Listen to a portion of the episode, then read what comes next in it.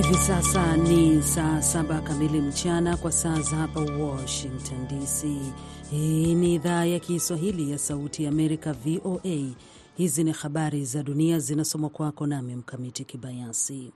Idadi ya watu waliokoseshwa makazi kutokana na vita kati ya majenerali hasimu nchini Sudan ni takriban milioni nane, Umoja wa Mataifa umesema leo Jumatano.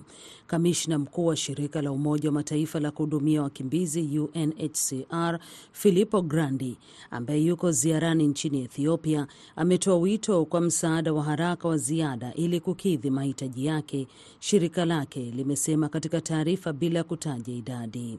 Nilisikia hadithi za kusikitisha sana kupoteza familia, marafiki, nyumba pamoja na maisha, Grandi alisema katika taarifa. Mzozo kati ya mkuu wa jeshi la Sudan Abdel Fattah al Burhan na naibu wake wa zamani Mohamed Hamdan Daglo, kamanda wa vikosi vya wanamgambo wa Rapid Support Forces RSF, ulizuka katikati ya April mwaka jana. Juhudi za kidiplomasia za kusitisha ghasia hizo zinaendelea, lakini zimeshindwa kuzaa matunda na makubaliano kadhaa ya kusitisha mapigano yamevunjika. Takriban watu milioni nane wamekoseshwa makazi ndani ya nchi au kukimbia nchi nyingine kutokana na mzozo wa kikatili, Umoja wa Mataifa umeeleza hii leo. Watu saba wameuawa na wengine kadhaa kujeruhiwa baada ya jengo kuanguka katika mji mkuu wa Senegal, Dakar. Rais Macky Sall amesema hii leo sehemu ya jengo la makazi ambalo lilikuwa likijengwa lilianguka saa saba alfajiri kwa saa za huko siku ya Jumanne. Marshal Ndiani, kamanda wa kitengo cha zimamoto na uokoaji katika idara ya zimamoto, aliliambia shirika la habari la AFP. Dakar inakabiliwa na ukuaji wa haraka wa idadi ya watu pamoja na uchumi na imeshuhudia harakati nyingi za ujenzi katika miaka ya karibuni, wakati mwingine kanuni chache na bila vibali rasmi. Nimesikitishwa sana na kuanguka kwa jengo la Zaryala na kusababisha vifo saba pamoja na majeruhi, Sal aliandika kwenye ukurasa wake wa X, zamani kujulikana kama Twitter. Natoa pole za dhati kwa familia za waathirika na ninawatakia afueni ya haraka kwa majeruhi aliongeza.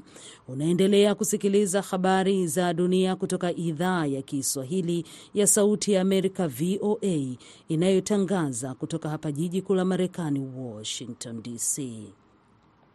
Wakati Marekani ikijiandaa kwa hatua mbalimbali kujibu shambulio la ndege zisizokuwa na rubani lililofanywa na wanamgambo wanaoungwa mkono na Iran ambalo liliwaua wanajeshi wa Marekani, Kataibu Hezbollah, mmoja ya washirika wa Iran wenye makao yake nchini Iraq, alitangaza kusitisha operesheni zote za kijeshi dhidi ya wanajeshi wa Marekani katika eneo hilo.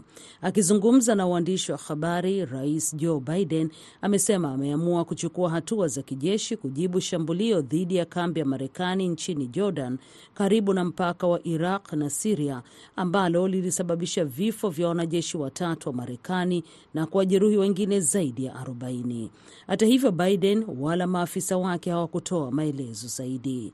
Lakini akizungumza na waandishi wa habari ndani ya ndege ya Air Force One, msemaji wa Baraza la Usalama la Taifa John Kirby amesema lengo ni kuhakikisha Marekani inaharibu uwezo wa makundi hayo kushambulia vikosi vya Marekani na vituo vyake, huku ikitumia ishara kali kwa wafuasi wao katika kikosi cha Islamic Revolutionary Guard Corps cha Iran. Wanamgambo wa Kihouthi nchini Yemen wamesema Jumatano kuwa walirusha makombora kadhaa katika meli ya kivita ya Marekani katika bahari ya Sham na kwamba wanapanga kuendelea kuzilenga meli za Marekani pamoja na Uingereza. Taarifa hiyo imekuja saa chache baada ya jeshi la Marekani kusema kuwa meli ya USS Gravely iliangusha kombora la kuishambulia meli ya kivita iliyorushwa kutoka Yemen na waasi wa Kihouthi wanaoungwa mkono na Iran. CENTCOM imesema katika taarifa yake. Mwisho wa habari za dunia. Msomaji wako nilikuwa mimi Mkamiti Kibayasi.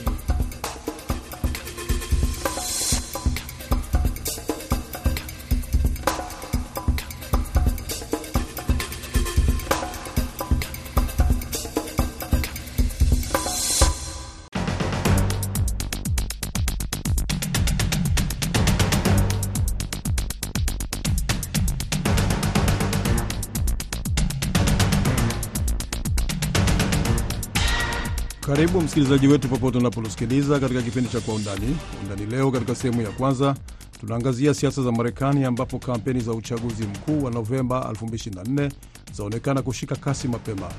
Katika sehemu ya pili, wenzetu wa Mombasa wametukusanyia maoni juu ya hatima ya mpango wa Rais William Ruto wa kujenga nyumba za bei nafuu kwa Wakenya wenye kipato cha chini. Studio uko nami Patrick Nduimana, ambatana nami hadi mwisho wa kipindi.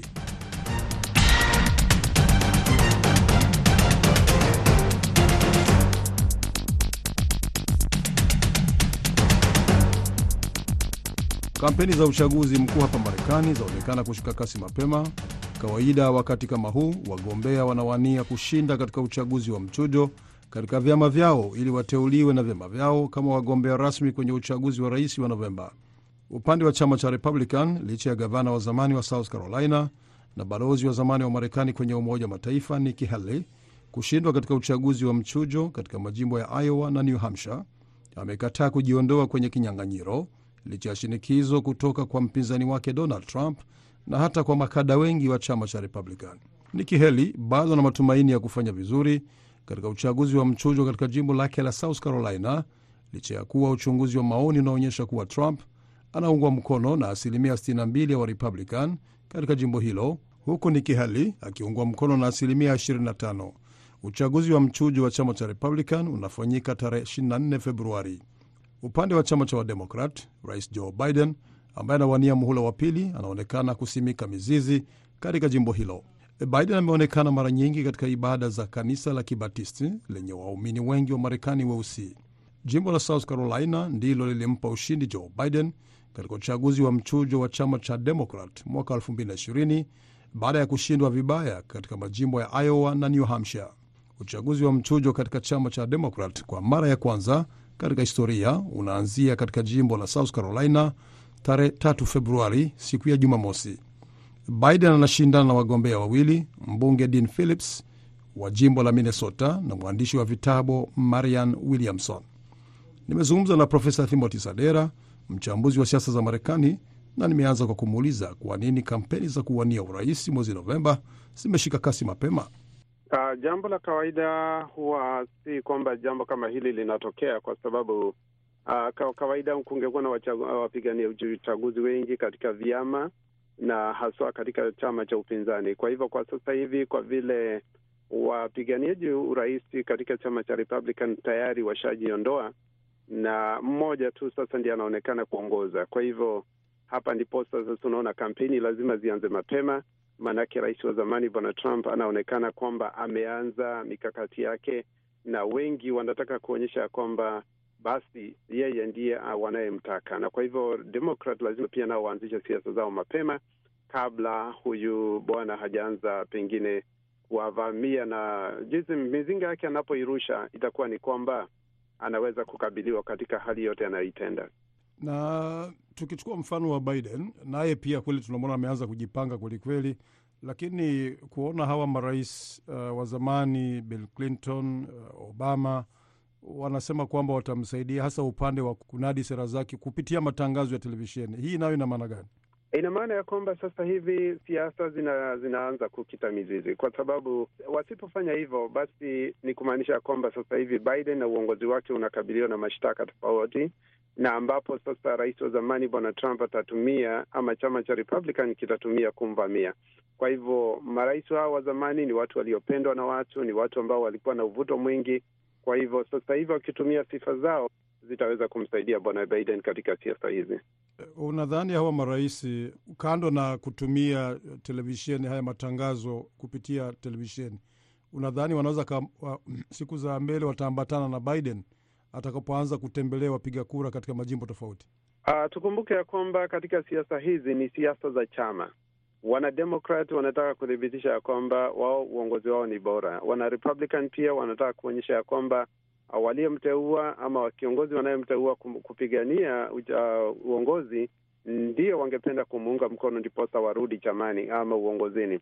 Lakini kwa sasa hivi marais hao wengine wataweza kumsaidia bwana Biden ndiposa waweze kutilia siasa zake, kutilia mikazo, kuonyesha makuu ambayo ameyatenda. Kwa hivyo mambo haya na mengine ndiyo ya sasa hivi yatayozingatiwa, na wengi wataweza kuona ya kwamba kweli rais Biden ameweza kuleta mabadiliko ijapokuwa kutakuwa na siasa kali kuhusu uhamiaji na pia uchumi. Biden hata upande wa, Wademokrat wanasema kuna wanahofu kidogo kweli. Wanasema ame, ame, ametekeleza mambo aliyoyaahidi. Kuna mafanikio ambayo yamepatikana, miradi mingi imeweza kupitishwa ya ujenzi na mingine kadhaa, lakini wanasema ana ugumu zaidi kunadi aliyoyatekeleza kwa wapiga kura. Unadhani hii ni kwa nini?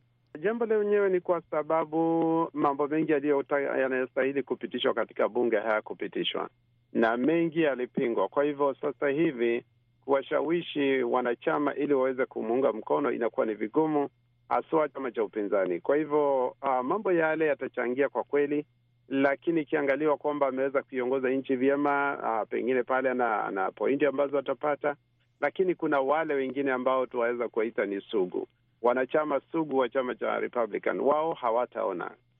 Uchunguzi wa maoni unaonyesha kuwa Biden amepoteza umaarufu miongoni mwa wapiga kura vijana katika jimbo la South Carolina na majimbo mengine ikilinganishwa na mwaka wa 2020. Timothy Sadera anaeleza kwa nini hali hii inatokea. Uh, jambo la kwanza linalojitokeza hasa ukiangalia jimbo la South Carolina ni kwamba hata mwaka juzi wakati wa uchaguzi, kura za wakati ambapo uliopita, wengi wao walikuwa wanaonekana kumuunga mkono uh, rais wa zamani uh, kwa sababu ya ahadi walizokuwa wameahidiwa, lakini kwa upande ule mwingine, wengine wanamuunga mkono bwana Trump na wengine pia utakuta wengi wanamuunga mkono bwana bwana Biden kwa sababu ya siasa na misimamo, na sasa hivi kuleta usawa kuleta umoja wa kitaifa, umoja wa haswa wa vijana weusi ambao wanapitia katika changamoto mbalimbali mbali, wanataka kuona ya kwamba sasa hivi warudishe. Kwa hivyo jambo hilo naona ya kwamba South Carolina ni jimbo moja ambalo pengine tuseme linaegemea upande huo kulingana ni wangapi waliohojiwa, lakini kwa majimbo mengine vijana wengi haswa, nilipoona wengi waliojitokeza kumuunga mkono uh, Bi Haley na pia kumuunga mkono uh, bwana DeSantis wengine hawako wanatosheka, walimpigia bwana DeSantis na, na Bi Haley kura. Kwa hivyo kwa upande ule mwingine kuna wao waliogawanyika. Hili suala la mzozo wa Israel na Hamas wanasema kwamba nalo limechangia zaidi kutokana na msimamo wa Marekani katika mzozo huo, limechangia vijana kuto yani ku, kupoteza imani na Biden, hasa vijana wa, kama mfano huko Michigan, wanasema Michigan kuna Waislamu wengi, vijana hata vijana wa, wasiokuwa Waislamu. Tumeona mara nyingi akifanya, akifanya kampeni, kuna vijana ambao wanajitokeza wakiwa na bendera ya Palestina wakimwomba amshawishi huyu waziri mkuu wa Israel aweze kusitisha vita. Je, huu mzozo wa Israel na Hamas nao unaweza ukamletea matatizo Biden? Kwa kweli umechangia pakubwa, maanake sasa hivi unaona hasa uamuzi wao kuunga mkono kuunga mkono nchi ya Israeli moja kwa moja, hilo ni jambo ambalo halikuungwa mkono na mataifa ya Kiarabu na pengine wote wanaunga mkono mataifa mengine. Kwa hivyo uh, jambo hilo linaonekana ya kwamba si sawa, lakini kwa upande wake bwana Biden anaona ya kwamba ni haki ya kwamba atakaye, ni haki ya kila mwananchi wa Israeli wa pia wa Palestina waweze kuishi kwa usalama. Kwa hivyo bwana Biden mwelekeo wake ni kwamba kuleta amani, na kuleta amani kwanza ni kusitisha kundi hili la Hamas, na kundi la Hamas nalo linatumia dini, linatumia uh, uhamasishaji wao katika kuungwa mkono na mataifa ya Kiarabu. Kwa hivyo jambo hilo waona likiingia sasa, dini imeingia katikati, alafu kuna pia msimamo, wengine wanachukia Waisraeli kwa kuchukia tu, kwa sababu ya kusema ni maingilio. Lakini tukirudi pale awali kuna hawa wauthi ambao wanaudhi, uh, pia wanaudhi kwa kuweza kuvamia meli pale baharini, na sasa kuwa wananchi kurusha bomu katika nchi tofauti, Jordan, Lebanon, Iran, Iraq. Unaona pale yale mambo bwana Biden anaposimamia. Kwa hivyo yale ni matukio tu ambayo yanachangia kuongeza uadui wa bwana Biden ama Marekani kwa nchi za Kiarabu. Rais wa zamani Donald Trump, licha ya kusakamwa na kesi nyingi, bado anaungwa mkono na Warepublican wengi kama ilivyoonekana katika uchaguzi wa mchujo wa chama cha Republican huko Iowa na New Hampshire. Lakini wachambuzi wanasema huenda akapoteza umaarufu huo ikiwa atapatikana na hatia katika kesi hizo dhidi yake. Wajua kaka, yanayojitokeza kwa sasa hivi ni mengi sana yanayomkabili bwana Trump, tukianzia majimbo tofauti, Georgia, New York, Michigan, wapi pote pale, ana kesi nyingi sana za kujibu, na haswa zaidi wakati wa upigaji wa kura mwaka elfu mbili na ishirini na moja ambapo kulikuwa na mauaji mengi yalifanyika, kuvamizi wa makao makuu ya bunge na mengine, na haswa sasa kuna mswada ambao umepelekwa katika mahakama kuu, kwa hivyo katika superior, uh, Supreme Court. Kwa hivyo bado kuna uamuzi na kesi nyingi ambazo zinamkabili. Kwa hivyo naamini ya kwamba kati ya haya mambo yatajitokeza sana wakati wa siasa za michujo, wakati wa midahalo. Wakati huo ndipo bwana Trump, bwana Biden na yeye atakuwa amejitayarisha kumvamia kwa maswali, na pia waandishi wa habari watakuwa wanamuuliza maswali kuhusu mashtaka haya yote yanayomkabili, na pia kama yataamuliwa, basi kulingana na constitution ama katiba ya nchi ni kumaanisha ya kwamba uh, hataweza kung'ang'ania urais. Kwa hivyo uh, mambo yakienda zaidi na, na mahakama kuu iweze kuamua ya kwamba bwana Trump hatastahili, basi wana Republican watakuwa na ile nafasi ya kuweza pengine kuchagua mpiganiaji uchaguzi mwingine, mpigaji ama kiongozi wa chama mwingine ambaye ataweza kusimama, lakini jambo hilo bado halijaamuliwa. Lakini kikatiba ni kwamba, je, ikiwa atapatikana kuwa na kosa na mahakama kuu ama na na ule uamuzi wa, wa Supreme Court, je, itakuwaje? Kwa hivyo naona pale bado bwana Trump atakuwa angali ana, ana mlima mkubwa ambao ataupanda na kuweza kuthibitisha kwamba kwa sasa kweli watu watampokea kama kiongozi aliye wa kweli kwa wengi. Kwa hivyo hizi kesi zikiwa hizi za makosa ya jinai au hizi kesi nyingine za kulipa fidia huku na kule, iwapo atapatikana na hatia, kwa hiyo uh, Trump atajikuta mata, atakuwa atakuwa matatani, japokuwa bado inaonekana ni kinara katika chama cha Republican.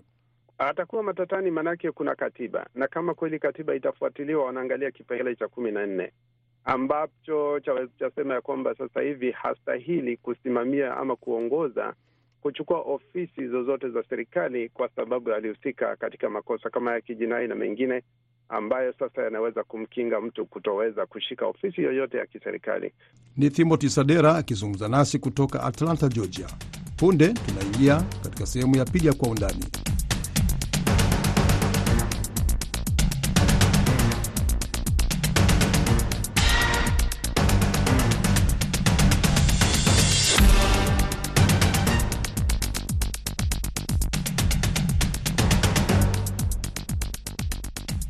Utata umeibuka nchini Kenya kuhusiana na mpango wa serikali kujenga nyumba za bei nafuu kwa umma, japokuwa Rais William Ruto amesisitiza kuwa mradi huo utafaidi wananchi wasio na uwezo wa kujenga nyumba.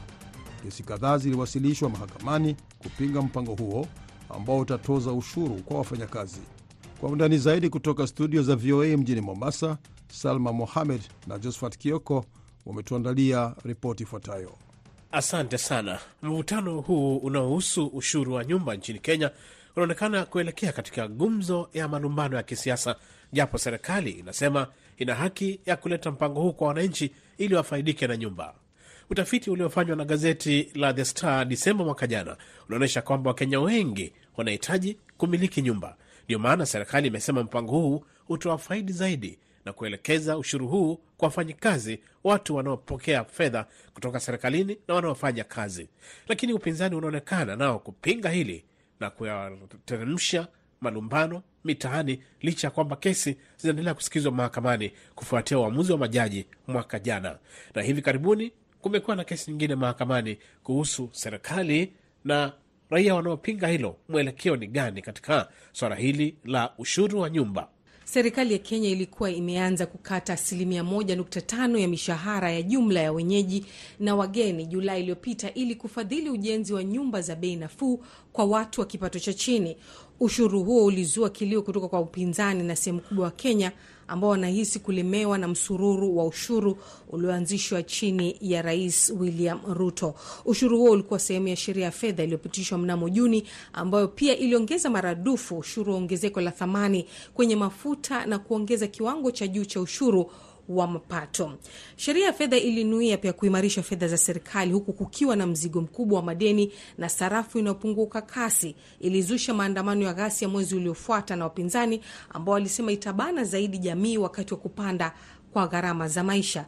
Hata hivyo, serikali inasema kuwa kusimamisha ushuru kungefanya maelfu ya wafanyikazi chini ya mpango wa nyumba kukosa kazi na kukiuka kandarasi ambazo tayari zilikuwa zimetiwa saini. Wakenya wengi wamefarijika na uamuzi huo, ingawa mahakama ya rufaa bado haijatoa uamuzi wake wa mwisho. Kesi hiyo ya ushuru wa nyumba ni mojawapo ya ombi ambalo limezua mtafaruku kati ya idara ya mahakama na watendaji, huku Rais Ruto akiwashutumu majaji wanaodaiwa kuwa wafisadi kwa kushirikiana na upinzani kuhujumu miradi ya maendeleo ya kitaifa. Mahakama hata hivyo ilitangaza kwamba marekebisho ya sheria ya fedha ya mwaka 2023 ya kifungu cha 84 cha sheria ya fedha ambayo ilianzisha ushuru wa nyumba kupitia mabadiliko ya sheria ya ajira kuwa kinyume na katiba, na ndio kwa maana hiyo kamati maalum za bunge zimeundwa kuendesha mikutano ya hadhara kupata maoni ya wananchi, ambapo seneta maalum Miraji Abdalla amehudhuria vikao hivyo katika jimbo la Mombasa. Na hapa anaanza kuzungumzia ushuru wa nyumba unaotozwa na serikali. Kwa hakika naunga mkono kukatwa kwa ushuru wa kuweza kuwajengea nyumba, kwanza kwa sababu ni haki ya kila Mkenya kuishi katika mazingira mazuri yenye usafi.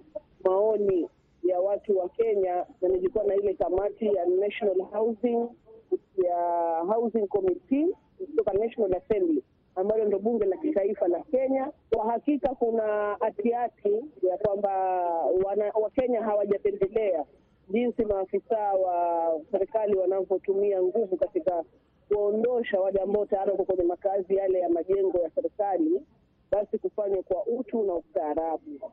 Utata mwingine ambao unajitokeza unatokea pale mtu ambaye aliyekodi nyumba serikali, na tunafahamu kuwa hao tenants nao wako na nyumba au wanakodisha watu wengine. Ikifikia kipindi ambapo serikali inalipa ridhaa, inakuwa vuta ni kuvute, hii ridhaa ipewe nani? Na je, kuna usawa? Kuna wale ambao ndio wapangaji halisi wa serikali katika hizi nyumba ambazo zinavunjwa. Fidia zinapopeanwa kwa wale ambao ni wapangaji wa serikali, wale wanaoishi katika yale majumba wanabaki kutapatapa, sio kwa sababu fidia haikupeanwa, bali kwa kuwa wao wamepangishwa na wapangaji wa serikali. Na katika masuala ambayo pia yameibuka katika maoni ya wananchi ni kwamba wanauliza hizi pesa zinakusanywa na hazibaki katika gatuzi za wale watu ambao wanafanyiwa zile pesa. Je, kutakuwa na usawa wa majengo haya yatakapokuwa yanajengwa? Kwa sababu watu wanaokatwa wanakatwa kwa pamoja kama wasena na zinaenda katika huo mfuko unaosemekana. Lakini je, katika kujengwa hizi nyumba zitajengwa katika kila maeneo, na kama ni kama maeneo mengine hayatafikiwa, basi ni vipi hawa ambao wanakatwa ambao hawajajenga nyumba watafaidika vipi na mradi kama huu? Kwa umoja na kauli moja ni kwamba Wakenya wamekubali. Hofu yao ni kwamba wanasema muda mwingi sana serikali zimekuwa zikikusanya fedha alafu ufisadi unakuwa mwingi.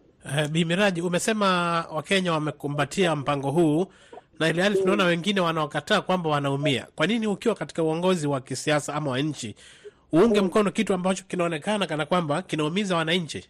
Tunaumia sisi sote, kwa sababu asilimia kubwa ya wananchi wa Kenya hawajaajiriwa. Kwa hivyo asilimia kubwa hawakati hizi fedha.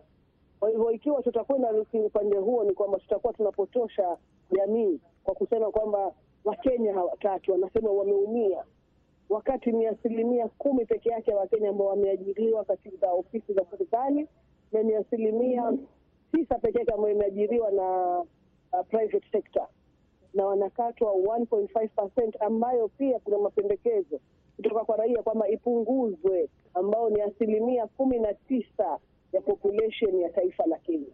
Kwa hivyo sijui unaposema kwamba kwa nini hatui upande wa wananchi, sijui unazungumzia idadi ngapi ya wananchi ambao wewe labda umefanya research ukaona kwamba hawahitaki hii affordable housing. Yani, yani inaonekana kama inaonekana kama ina dosari. Wewe unaamini haina dosari? Na Sisi, ina... sisi katika taifa la Kenya tunaishi katika mfumo wa kidemokrasia ambao kila mtu ana uhuru wa kutoa maono yake. Kwa hivyo siwezi tu moja kwa moja nikasema kwamba ni kila mtu anaunga mkono nyumba za za, za nafuu ili ushuru wake ukatwe. Kwa hivyo ni kweli iko idadi ya kutosha Wakenya ambao wanapinga, lakini idadi kubwa zaidi ya Wakenya wana hofu tu ya kwamba je, hizi pesa zitakwenda kufanya yale malengo ambayo tunakusanyiwa nayo kwa sababu yake, ama kutakuwa tena na kashfa za kiufisadi huko mbele, zio zimetumika kwa mambo ambayo siyo yaliyotarajiwa. Na wakati hayo yakiendelea, kando na nyumba za serikali, zipo nyumba ambazo zinajengwa na wastawishaji wa kibinafsi kujengea raia nyumba au kuwauzia. Hilo limeleta maonyi chanya miongoni mwa wananchi, hasa vijana wanaojiuliza kama watafaidi kweli na nyumba ambazo serikali inanuia kuwajengea kwa kutoza ushuru huu. Collins Randiki ni mtaalam wa masuala ya nyumba na uwekezaji, na hapa anaanza kwa kumlika mkondo unaofaa kuchukuliwa ili kuwapa raia makazi ya bei nafuu. Bwana Randiki, kwani kuna kanuni ya kushinikiza umma?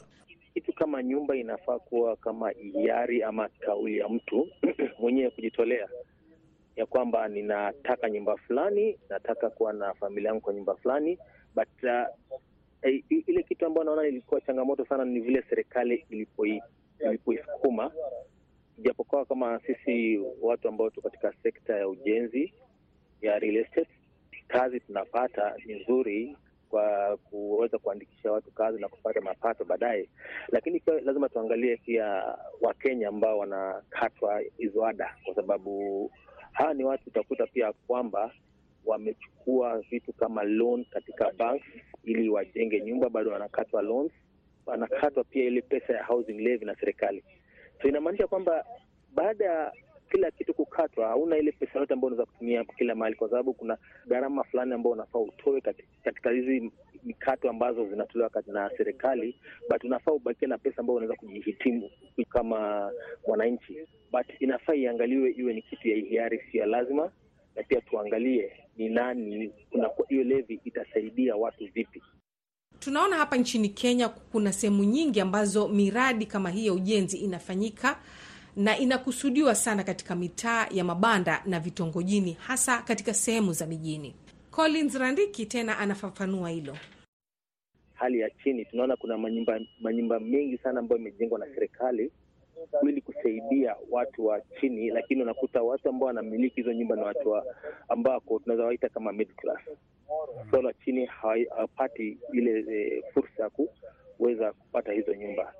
Katika kazi zako za kawaida mnafika mm, kipindi kwamba hata kama mtu ako katika ardhi ya serikali anaambiwa aondoke, na familia ni mm, nyingi sana ambazo zinapewa ilani ya kuondoka, inakuwa namna gani wakati nyinyi mkitekeleza huu ujenzi na uwekezaji wa majumba?